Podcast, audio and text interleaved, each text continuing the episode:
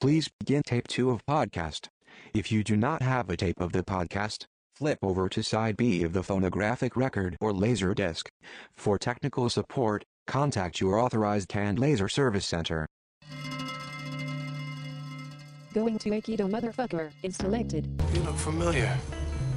I know you, don't I? Going to Aikido motherfucker is selected. Shit, I lost the phalanx. The whole thing's dead. We're sitting duck. And now we return to Cat Lasers Steven Seagal podcast. Kind of like the fact we're walking into a full-scale wreck. Fake Seagal has real Seagal on lockdown. It's pretty awesome. He does. So, um, the crazy thing about this movie is they actually go through all their stuff. They're fighting an opera house. Vinnie Jones gets killed. You really don't even care about anyone. It's kind of that's kind of one of the downfalls about the movie. But it just ends on like this cliffhanger ending that is um just so over the top and insane. I just it's just this movie is just crazy. You have to see it to believe it. So that's good because it's bad, right? It just has these elements like the one-liners, the the incredible this sci-fi plot that's just I mean, who would even thought they would attempt something like that in a Seagal movie? And it's really it makes it different. Now, let's look at Pistol Whipped. Pistol Whipped, uh, which I believe was originally going to be called Marker. Like gambling marker. Yes. Um, this is a really interesting movie because this one look to me feels like the culmination of a career. It, it captures every element of Seagal. I mean, he's an ex CIA. Well, you don't know if he's CIA, but he's some kind of ex spook or special forces guy. Um, he's been a cop. To me, this is like a spiritual successor to Above the Law. And actually, um, they they actually reference the concept of, of above the law in the movie. But the basic background is that he's a cop. He was a cop. He's an ex, this is one of the movies where he's an ex cop. You know, he's he's he's divorced. His kid has grown up. Sort of picking up from above the law. His kid's grown up now. Barely sees her. Estranged, uh, divorced from his wife. Gambling debts. Uh, lost his job on the force because of a scandal uh, involving uh, missing money. Um, and now he just sort of mopes around and is depressed and has lost his um, lost his way. And also features um, a priest character, similar to Above the Law. You're not a good guy. You sit around all day, you do nothing with your life, living off God knows what. You gamble, you're divorced, a dark past before I met you. Then you're a cop and they kicked you out. I bet you don't see your daughter one day out of 20. So he's giving it to him. Uh, he's giving it to him pretty hard there. Priest is not pulling any punches, No. and uh, but it's not all bad. The world is filled with guys like you. Guys worried about getting what they think they deserve and why should they work for it. But deep inside you, you've got this, I don't know, this, this spark, this seed of decency. I got to go. Somebody I got to see. Um, yeah, Raw emotion. It's raw emotion, dude. Choked up. So Seagal, interesting to see him in this state. You know, kind of down and out. Yeah, the position of weakness is not one we see him Yeah. in often. Sort of that spiritual, like the sequel to Above the Law. The way you think about it, I think about it.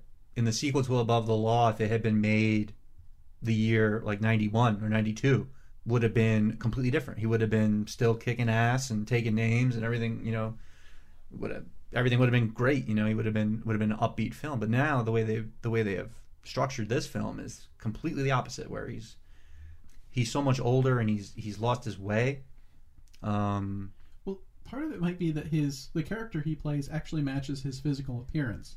You know, he's old and fat and broken down, and you know I buy him as an old, fat, broken down man now, just because I bought him as You're right. yeah, I, I bought him as an absolute ass kicker in 1988 because he was this thin dude who could really move, but now he's just a, a man in a trench coat who waddles. It's depressing. He's um yeah, it's unfortunate he's become kind of a shell of his former self. But I think what he lacks there, he brings out in his performance. He's way out there now, way like extremely passive aggressive, latent hate and rage. hmm He taunts people. Yeah, he's the kind of. In fact, you know, probably the fun, one of the great scenes in um, in Pistol Whipped is um, he. What eventually happens is he becomes a um, he becomes a hitman functionally for a covert group that uh, is not acknowledged by the government, but that seeks justice against those who are, you guessed it, These scumbags that have managed to get not above the law, but beyond it. The law for them has no meaning. That's where we come in. You know what I prefer to call our enterprise? Extracurricular justice. and that's kind of a metaphor for Seagal's entire career. I think. Mm-hmm. Yeah. Well, as Seagal goes forward in time, he he has to evolve, and when he does evolve, I think that this is an excellent example of that. Pistol Whip shows what he can do, and it plays off of his pre-existing characters, as you noted, and brings them more into the appropriate age range that he is now. That that's part of why the movie works. Except for his love interest. Yeah, that's always a little awkward. That's always extremely awkward, and that's something we're going to unfortunately have to delve into in a little bit. But um, back to this concept that um, of the journeyman Seagal. Same problems he had when he was younger. Still fighting corruption. Still fighting in his own way. Still fighting outside the uh, normal scope of um, of what we consider to be um, legal, to say the Mhm. least initially maybe finding a problem with it kind of um kind of a throwback to in above the law for example um this was his opinion of police You see, police frighten these people. I know what you mean. They frighten me too.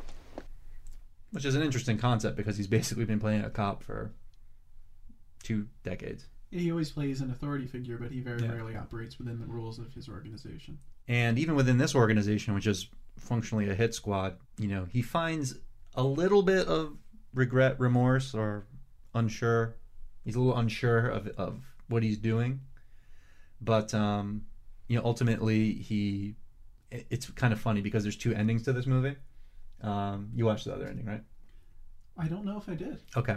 So the way this movie ends is um the, at least the official ending I would say, the one that's edited into the movie, is the movie ends with him accepting his role as this hitman. Um In a church, right? he's in the church, his new love interest who's considerably younger than his wife. Actually not that much younger than his wife now I think about it. His his wife is probably the age Sharon Stone was in Above the Law. So it's him in the church getting the contract for his new hit from his girl, who's also a member of the hit squad. In the alternate ending, he takes his daughter to the aquarium and buys her a puppy. And his wife, he's reunited with his wife, so his family's back together. So they deliberately went for the more hard edged ending Mhm. in Pistol Whipped, as opposed to the happy ending where he. Well, I guess they're both happy. It depends about which way you look at. it. Do you look at murdering for hire as a as a um, credible career choice, or you know being reunited with his family? And ultimately, I think the question posed at the beginning, which Seagal replies, you know, to the priest with this. You're right about that. I'm a bad man. So he had the opportunity to, you know, atone, so to speak. Right. And the way that he atones is not by, um, you know, reconnecting with his family. It's by going and getting justice, like he's always done in all his movies. And it's kind of an interesting thing because that's functionally it's a metaphor for his career because he's always going to be doing that. That's that's what he does. You know, that's his shtick. That's his archetype. That's that's what he does. He's he's out for justice at all times. And to that point, I think that the perhaps the reason they included the ending that they did is it's much more sequel friendly. It's saying, "Oh, he's now an active hitman with this organization." I so- mean, they went as far as to the ending, the climactic scene is him in a graveyard shooting up all kinds of people. His daughter is running to him, and Seagal is about to kill his. What ended up happening was his main foe actually uh, married his wife and became his daughter's stepfather. And so he's about to murder this guy in front of his daughter. And this is what happens. You want to be cremated or buried? Buried.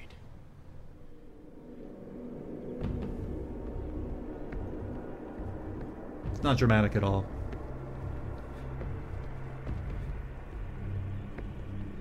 What's that liquid sound? That is the sound of gasoline Ooh. Do you bury from a random bullet. Just happened to be pouring out. Do you bury people in gasoline? Steven Seagal does.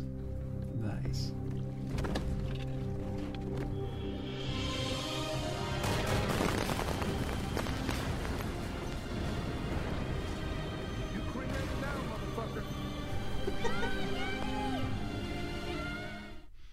Oh man, that's so epic. The explosion, the profanity, the gunshots, the screaming child. It Oh, really- my lord. It's quite a picture. In a graveyard. hmm And I think this kind of leads me into my one caveat to the modern Seagal that kind of is the the thing that drags it down for me. And I think maybe part of the reason why he's not as well received. The modern Seagal um, is is very similar to the old Seagal, you know, as as I've mentioned and talked about quite a bit. Um, they were just better at hiding his flaws before now he has just an overt anger and um, passive aggressive attitude towards most people that eventually leads to him just killing them. For example, in Pistol Whipped, he doesn't just he's hired as a hitman, right? You'd figured they'd want this dude to be as stealth as possible. So he's given this hit. It's this mafioso kingpin type. He doesn't wait across the street with like a sniper rifle. He goes into the restaurant, sits down at the table, and just insults the guy for five minutes before he shoots them in front of 100 people. Wow. So, yeah, modern Steven Seagal is a huge dick. Oh, he is absolutely. he, he makes up for his lost physical capability with just posturing. And I think that, um, you know, his moral superiority gets stripped away as a result. Yes. Um, you know, much of the rep that he built up um, over the years, you know, whether being above the law, he's like, he's not above the law. You know, he's concerned about those who are above the law. He's really looking out for people on the ground. He's really looking out for this tribe and for the earth. You know, by the end of the movie, it's the entire planet. These these newer movies are not like that. Very vindictive, very um, cold. His morality is dealt out in the most brutal and Machiavellian way. Mhm. Only his anger and rage is justified, often with very comedic results, as the um, "You cremated now" line is uh, pretty much classic, and that's what we get the entertainment from. Is that kind of insane, over the top nature. It's not necessarily what we're seeing as um, the result of a conflict. Um, it doesn't have meaning for us because we view it as kind of as a more of a comedic gesture than um, a dramatic or um, important set of circumstances, and that I think drives people away who don't get the joke. So, could it almost be said that in the early part of his career, Seagal would take good roles and perform adequately, but as he's moved further into the direct to video realm, he is implanted into subpar movies, and then through just you know strength of character and almost being I don't want to say a clown, but being the center of attention. I think clown is fair Yeah. in certain aspects. Yes. he is he is elevating these pieces of film by his very presence and makes them watchable. I think it's a I have a slightly different view. My view is that he's still the same capable guy he's always been. It's that these roles now have taken on a a much harder edge. Now, going to your dad about in, involvement, you know, he's he's taking scripts, he's participating in them, um, but even some of the ones he wrote, which we're going to get into, like like um, we'll do a little bit of analysis from uh, Into the Sun and, and Exit Wounds in a couple of seconds, because my next topic is is is basically, I think probably the biggest flaw that I see in his movies, and besides his portrayal, which is in such conflict with his his person, which I think we'll get into as we conclude these comments on Steven Seagal. You know, we know or I mean, I'm not sure how many people know, but he's he's he's kind of become known as an activist as of late, Mm-hmm. particularly in the wake of On Deadly Ground, which was so environmentally conscious. But like in the case of women, for example, um, you know, like what the f are you doing, man?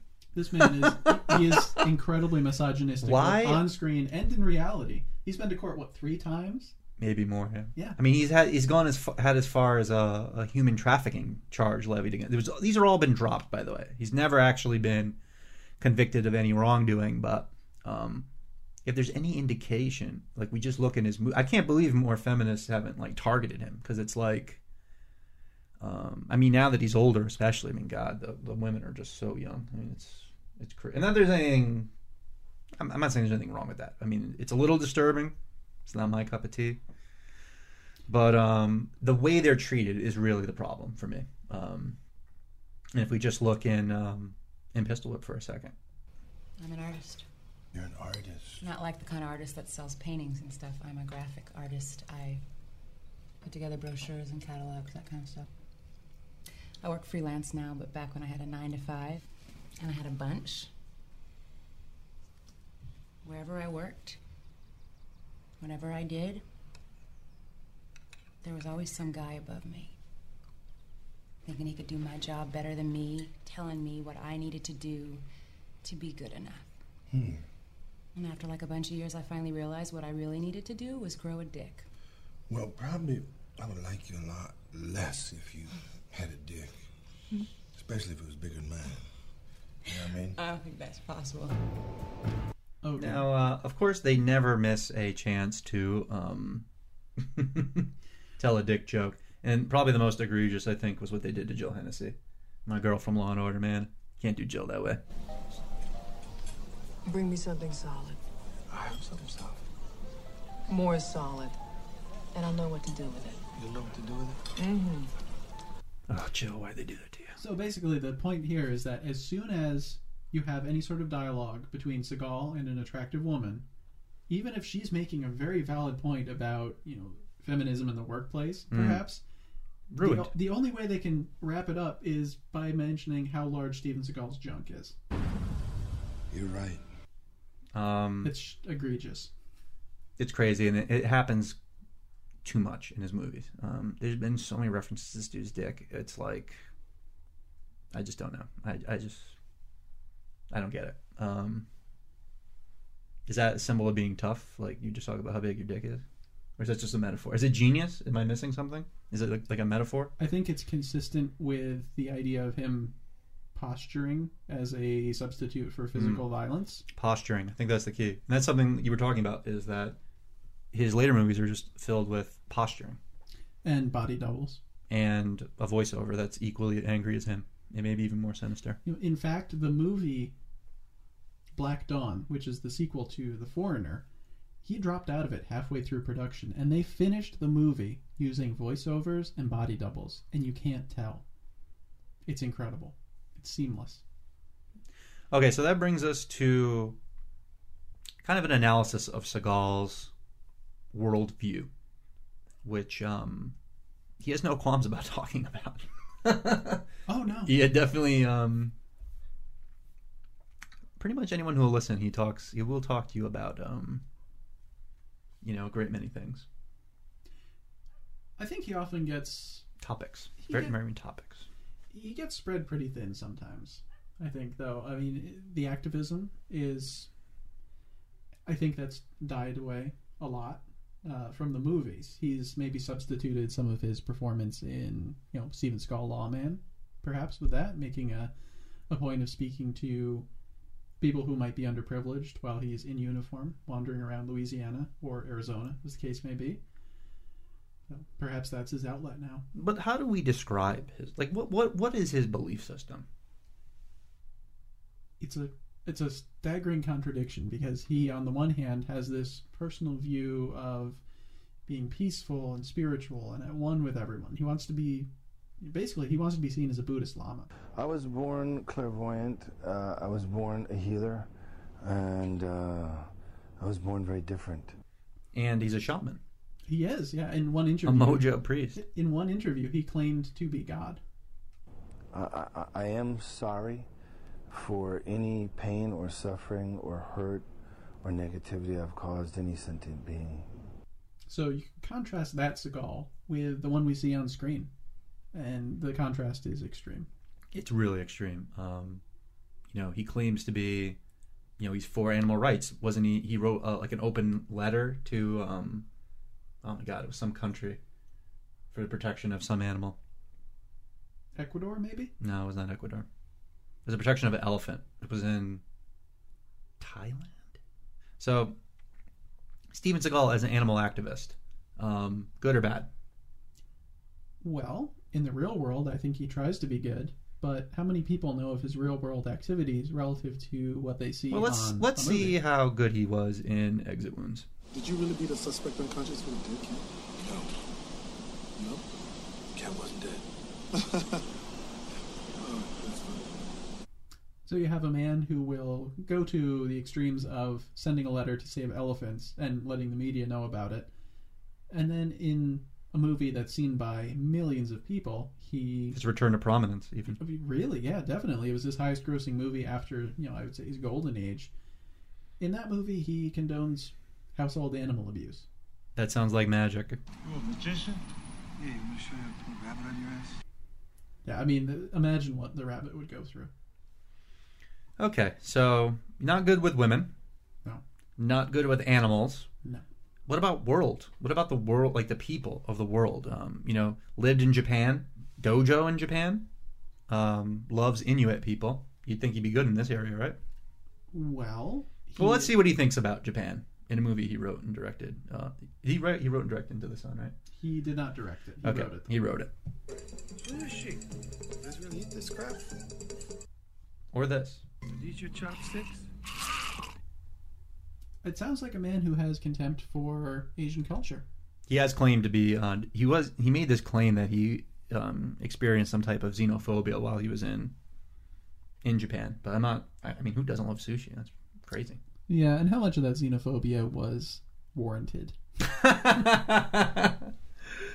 So, are we to believe then that Seagal is this happy guy, or is he this? Is he a guy? You know, he's really full of passion for these um topics or these issues, or um, you know, is he trying to be? What, what what's your take on it? Ian?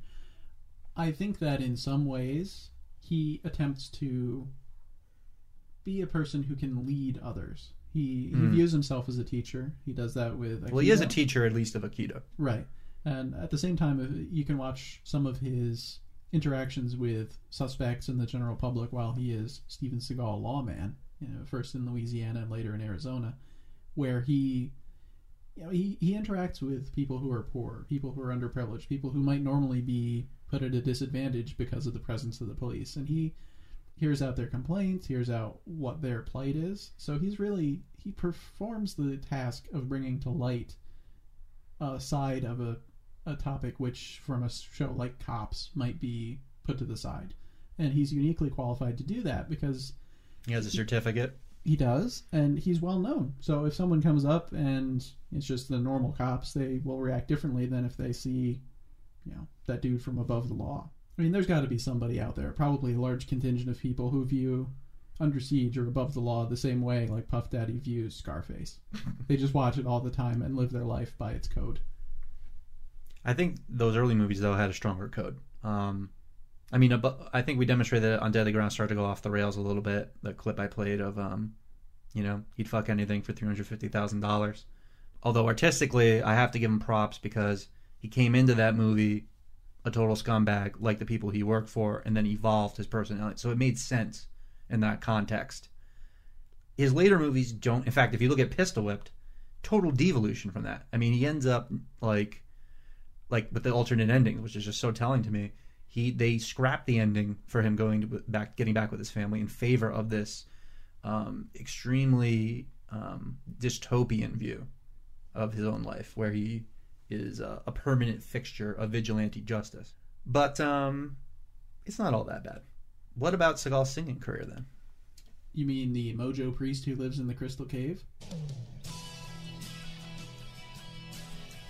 Be prepared to be rocked. it's a pretty soothing song i'll give it that The major song from Into the Sun.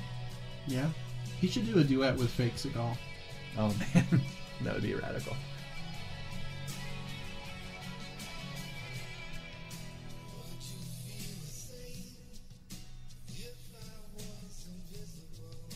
I wouldn't know you were there.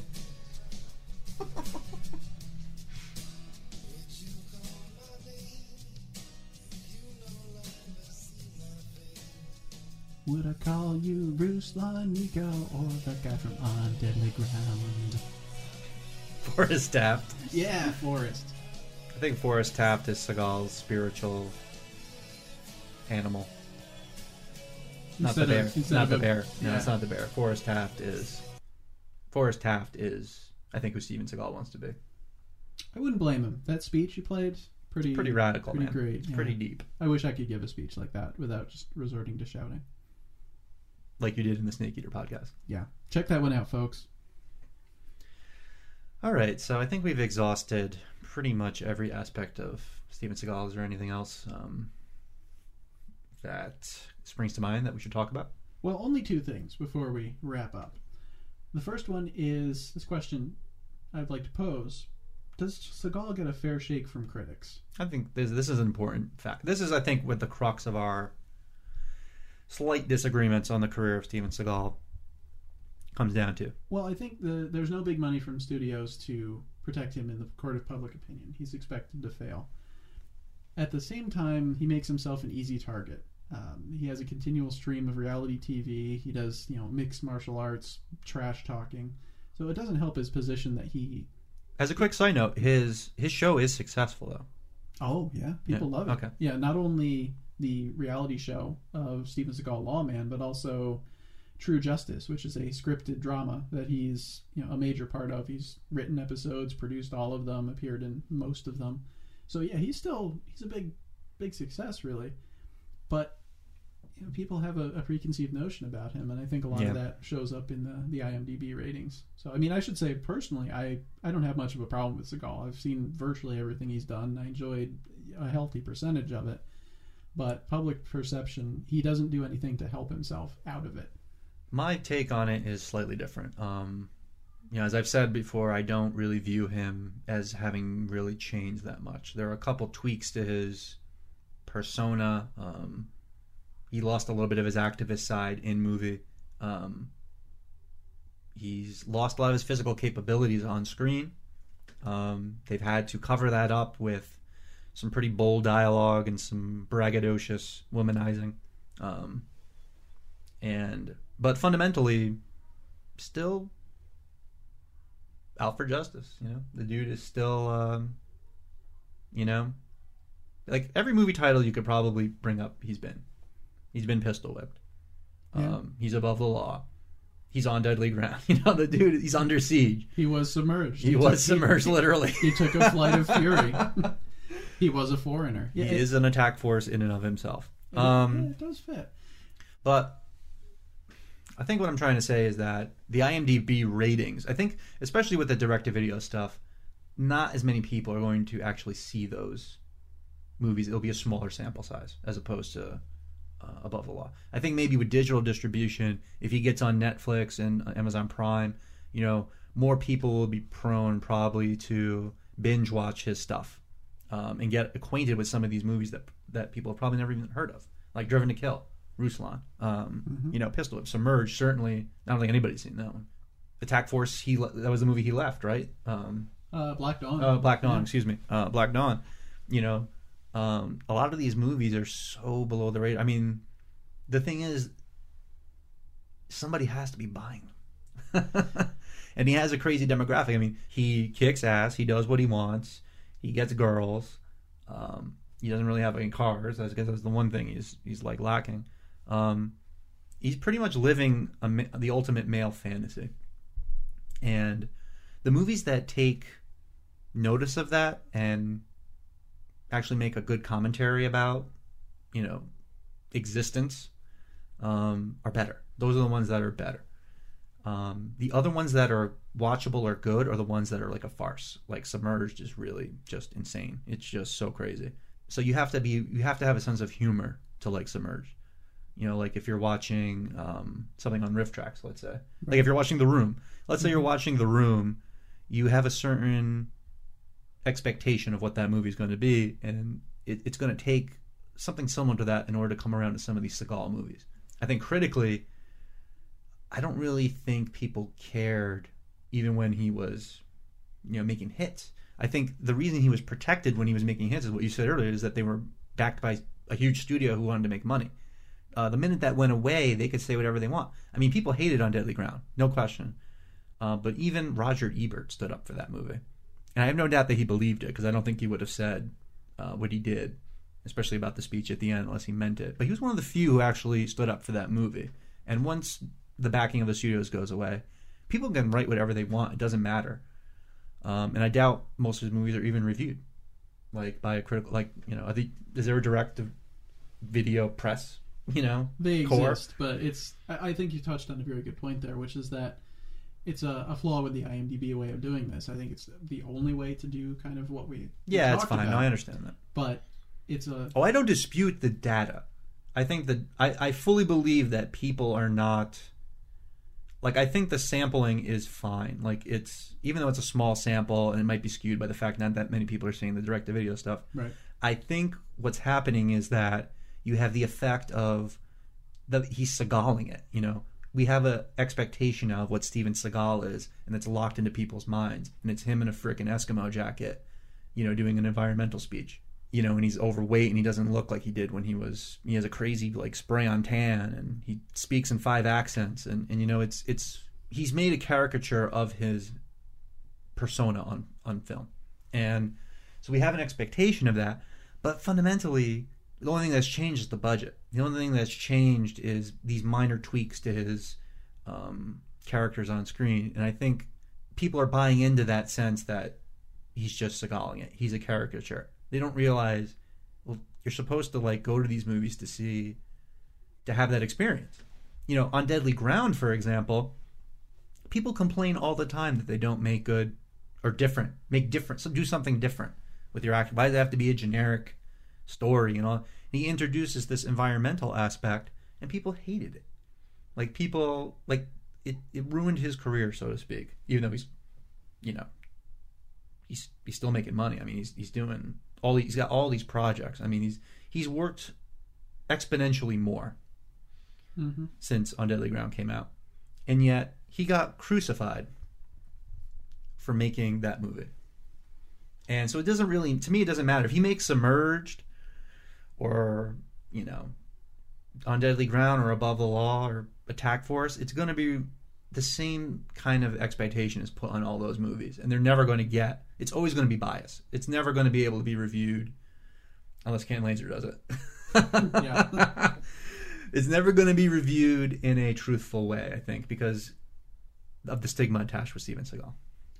to me the the differentiator between whether or not a I would say contemporary Seagal movie succeeds or not is the balance between it being a farce and kind of that expectation of Seagal. That's fair. So if you have, you know, Seagal phoning it in in a movie that is fundamentally uninteresting and there aren't any, you know, witty comebacks and it's not a complete catastrophe. That's impossible. There's always witty comebacks. Yeah. But like Attack Force, it's not bad because it has Seagal in it, and it's not bad because it's a stupid movie, although it is both of those things.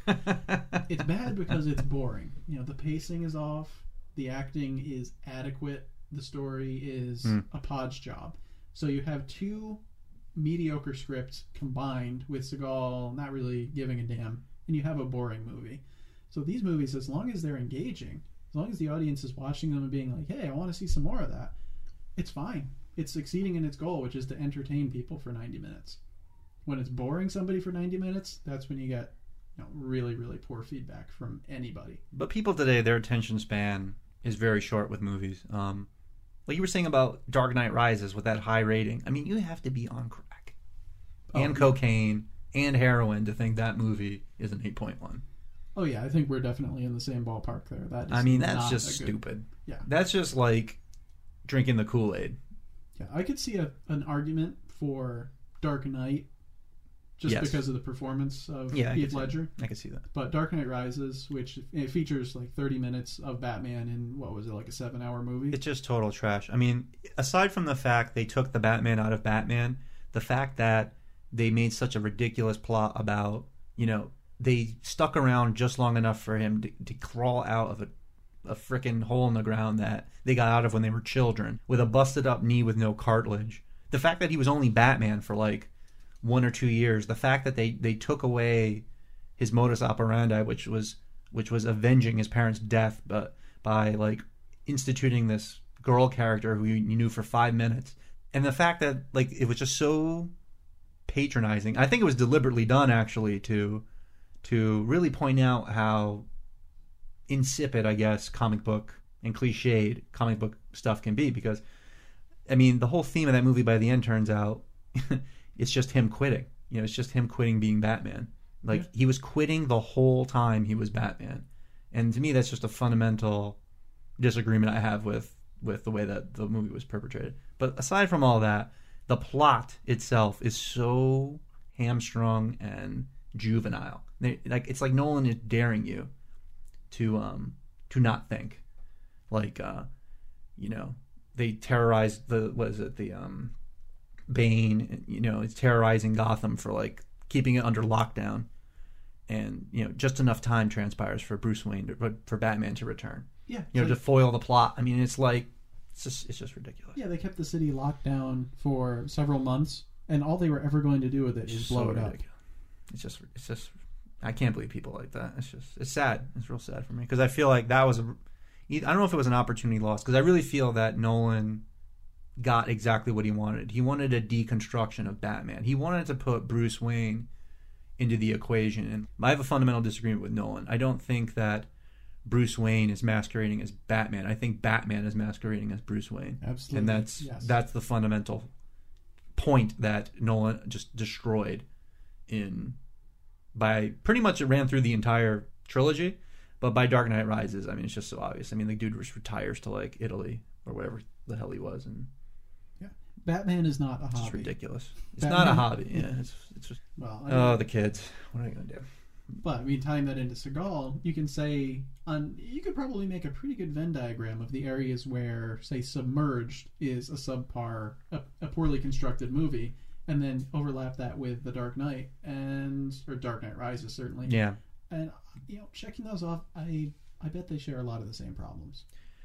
Not really. I think um, what the first thing that you would, if you're comparing any blockbuster to a Steven Seagal movie, especially these later ones, and Submerge, which actually has some CG in it, you, the first thing you're going to know, notice is that they cannot, they're nowhere near effects. Like they're just nowhere. Like like Dark Knight. Like when we review movies on Cat Laser, movies like The Dark Knight, Prometheus are going to be so skewed because um, their effects levels are just off the chart. Like Prometheus is one of the best looking movies you've ever seen.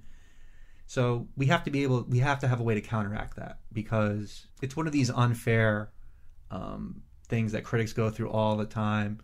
Like I read a review saying how uh, Olympus Has Fallen had great effects. It was horrible. I mean, the effects were so substandard, not just by blockbusters, by like Steven Seagal movies. They were like, I was like, my God, this is the fakest snow, fire, uh, smoke. Everything was just anything that was a particle was just absolutely horrendous. Um, as a result, there wasn't that many outdoor shots. A lot of it was shot indoors. Even White House Down had better effects than Olympus Has Fallen. And Olympus Has Fallen crushed, I think, believe crushed. I have to look it up, but crushed uh, White House Down in the box office. And it's the kind of things critics just they sell you on this like stuff. I mean, you can't sell effects on Steven Seagal. That's the one thing you can't do. Um, as far as the story, um, it's difficult to say. I don't know if, um, despite the flaws in The Dark Knight Rises or even Olympus Has Fallen, um, which I freaking hate. Actually, hate is a strong word. Hate. I hate Dark Knight Rises. Olympus Has Fallen is kind of hilarious, but um, the flaws that they have in their stories, you know, are made up for in things like effects, editing, um, or some of the big categories that we go through when we do these reviews. Well, they're very well lit. They have some Yeah. shots which uh, you couldn't possibly. You have shots that cost more than a Steven Seagal movie. Yeah, no, it's Yeah. it- that- the that- scale is completely skewed. Yeah. And so when we look at a Steven Seagal movie, we have to take account of that and sort of um, really look at it for what they could accomplish with what they set out to do. Yeah, it's uh, expectations. You know, Yeah. they, they set there has to be an such a high expectation level. Yeah, Prometheus set the all-time highest mark. Like between the trailer and the hype leading up to that, you know, you, we couldn't help but be disappointed when, when the actual product came out. I mean, there's just there was almost no way.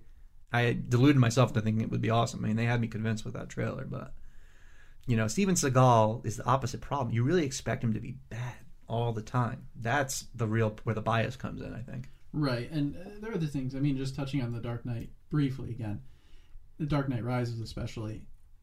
The whole reason that those movies were so loved is because they tried to make a realistic Batman, Mm, which yeah. is fundamentally, I think it sounds like a good idea, but it just isn't. Because the only way to make a realistic Batman, really, is to tie Bruce Wayne directly to something that the audience can relate to. I mean, we can't relate to flying a Batwing.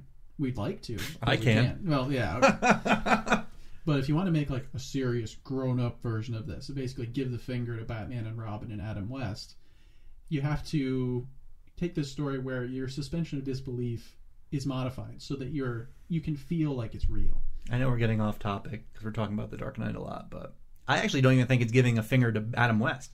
They're giving the finger to Frank Miller, to Mhm. um, Alan Moore, to people who took serious slants. It's not like Batman has never been done seriously. He's been done, been done. I mean, if anything, he's been done too seriously through comics since the 1980s because it was popularized by them, especially Dark Knight Returns and obviously The Killing Joke. But um, you know, what they did was deconstruct that even further by saying that you know being Batman is bad. Like the Batman aspect of him is what's wrong with him.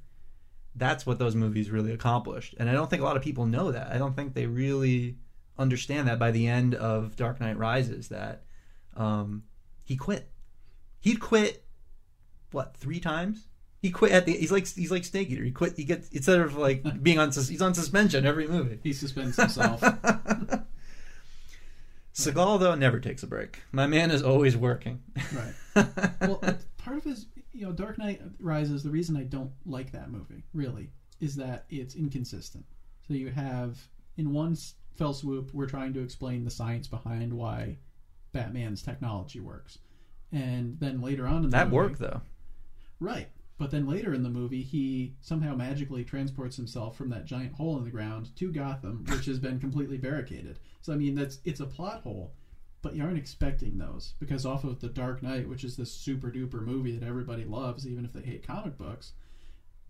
Everyone's expecting it to be this perfectly constructed movie, and it's not. It's just flash on top of money on top of. See, I don't even mind plot holes like that. I mean, the thing for me is like when you create a plot hole on purpose to prove the point that it's stupid concept. Like the fact that his knees are messed up. He's all he's a, his body is portrayed as being utterly destroyed, Mhm. and um, his back is broken in the movie. Fur- he's further damaged when his back is broken by a Bane, and then they stick him in a freaking hole that um, he's not supposed to be able to get out of. It's impossible. Even though the people who put him there escaped from the same hole when they were children. Yeah. And the fact that he escapes in just the right amount of time to stop them Mhm. from deploying their their terror upon Gotham by destroying it. And they could have destroyed it any day for months. It's so construed. It's so um I can't even think of the word. It's so childish. Yeah, I, I think I've I, I see what you're saying there. It's almost as if, at the most basic level, The Dark Knight Rises has contempt for its audience and mocks you. Oh, it completely does. it. It's like It completely does. it wants people. It's daring you not to think. It's daring you to not like this movie. And people felt I think people really fell for it. It's crazy. Yeah, it's like you're. That's what that 8.1 means to me. Right, you're not allowed to dislike it because everybody says it's great. I mean, people said crap. the precursor to that movie. People were saying it's going to be nominated for Best Picture at the Oscars. People were saying that. Wow. But with a Seagal movie, it's honest. It's not if there are plot holes in it, if something doesn't make sense, okay. That's a feature of that kind of movie, but it's not because the director has has a, a degree of contempt for their audience. Show me a plot hole in a Seagal movie. He just kicks ass for the the, the entire thing. Is it's usually a series of shots in the same day. So that's the thing. Like a lot of these epics now take place over days, years. I mean, it takes like I mean, Dark Knight Rises was months. You know, um, Seagal is like one day in Seagal's life. He walked here and kicked this ass here, and then kicked the next ass, and then got laid, and then did something else. Saw his daughter, saw his ex-wife who still likes him for some reason. Apparently, all his exes love him. Um, and the day ended with him just kicking some more ass, and then he went to sleep.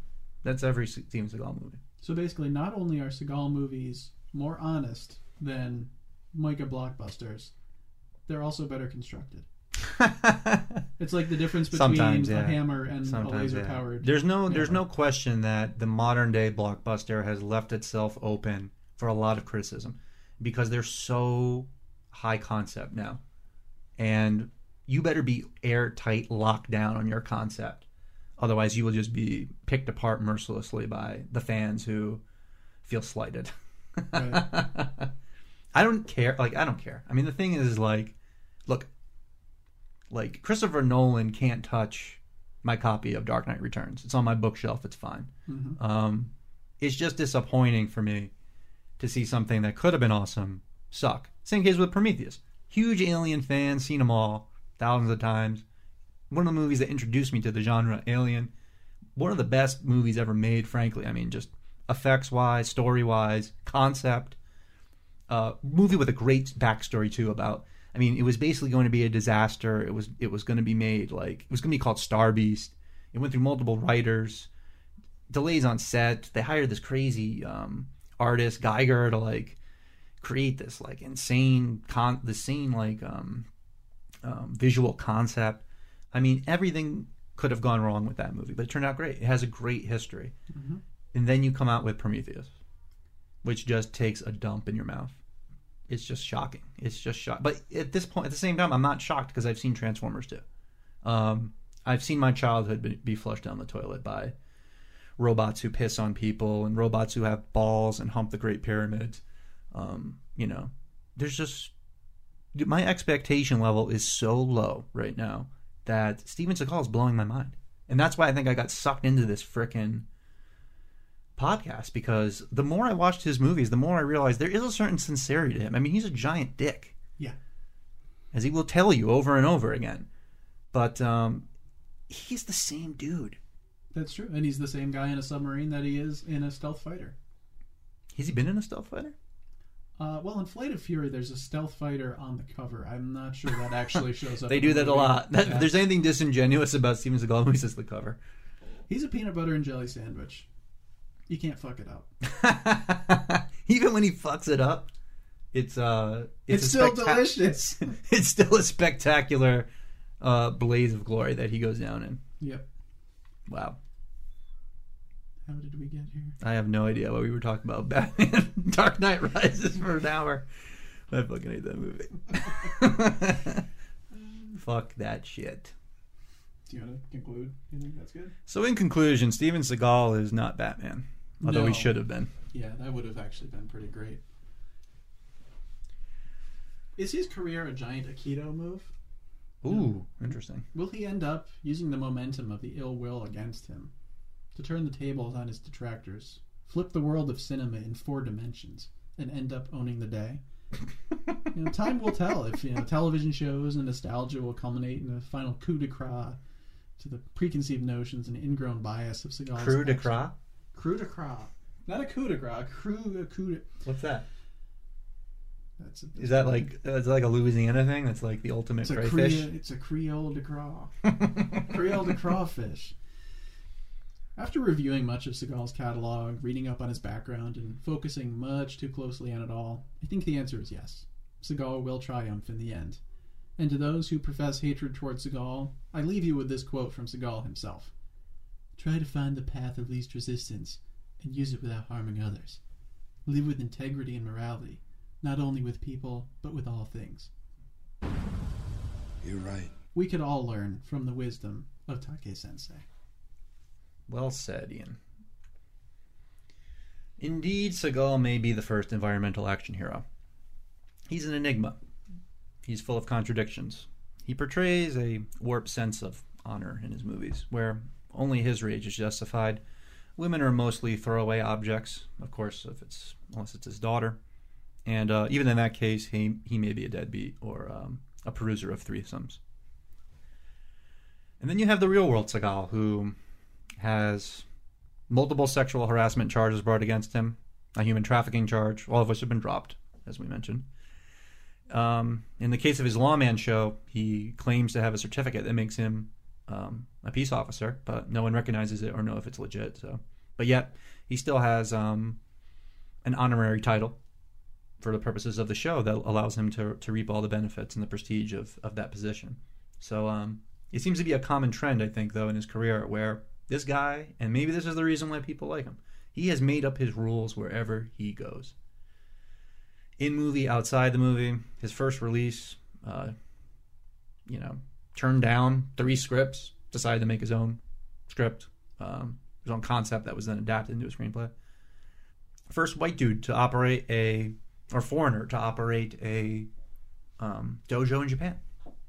You know, this guy has just trailblazed, and you know, it's it's difficult to, to gauge because he's either really that good or a total bullshit artist. And um, as Ian, you know, brought up to me when we were coming up with concepts, you know, is he a trope in and of himself? I don't know because we don't really know who this guy is. Um, No one else could be him. no one, yeah. I mean, I would like to say that this dude is just. Fu- I mean, even if he is bullshitting at this point, I don't even care. I mean, the dude is just like this dude. He is on another planet. How is his career still going? I have no idea. This dude has like forty-five movies or something crazy. I mean, it's just, He it's just just keeps going. bonkers. Yeah. It's just bonkers. And even in the last few years, he's just he's blown up even more. You know, television shows. He's released Energy two, drink. two CDs, which you can stream on Spotify. Recorded with Stevie Wonder. Yeah, this man is incredible. I mean, people just dismiss him out of hand, but the more you look, the more the more there is to him, and it's almost always at least somewhat mysterious, which is why he's so fascinating to learn about. You know, I know, I know. Oftentimes now in his movies, he's he's the journeyman. He's um he's older. He's not moving as much. I mean, Maximum Conviction we just watched, and you know, he was the the shots are just getting tighter and tighter, and we're seeing less and less. Yeah. And that spray on tan is just that bronzer, man. They just got to cut back on that some. It's just getting out of control. Did you notice his sunglasses, goggles? He's wearing Yeah. those a lot now. Yeah. with the tinted like uh, sharpshooter shades. Yeah, he had the the special shades for like um yeah, so you can see your ballistics um efforts better. Tactical. He has tactical. I'm assuming prescription tactical glasses because he's wearing like Ben Franklin glasses and some Battle of his, bifocals. in some of his other scenes. But that's fine. That's fine. He looks bluesish. He's he's like a blues man. You know, they were allowed to wear sunglasses indoors. Um, but I just wanted to say to Seagal, you know, he's been so down in his movies lately, and, and like looking like the old man that, um, you know, I still think he has that fire in him. But deep inside you, you've got this, this spark. You got the touch. You know that I know that everybody knows you. You got the power. You're right. So don't ever, ever quit on Seagal, man. He'll never quit on us. Yeah, I look forward to watching his movies for at least another twenty years. Damn, 20? I think he's got About 10. more. I think he's got fifteen. 15? All right. Yeah. Cool. Do we have any listener questions? Um, no, I was hoping Seagal would use his clairvoyance to call in, but um, appears not. Yeah, maybe he's busy being a healer today. Okay. It's been fun. I Think I maxed out on Seagal. Woo! Thanks, everybody. Who are you and who are you working for? I'm Alyssa Braun. Who do you think I am? I'm hot, I'm tired, I'm hungry, and I'm thirsty, and I've been walking these heels all day, and I have blisters on my feet. And quit asking me such stupid questions, all right? And let me tell you something else, Buster. You're not my idea of a dream date, asshole. That's Mr. Asshole you.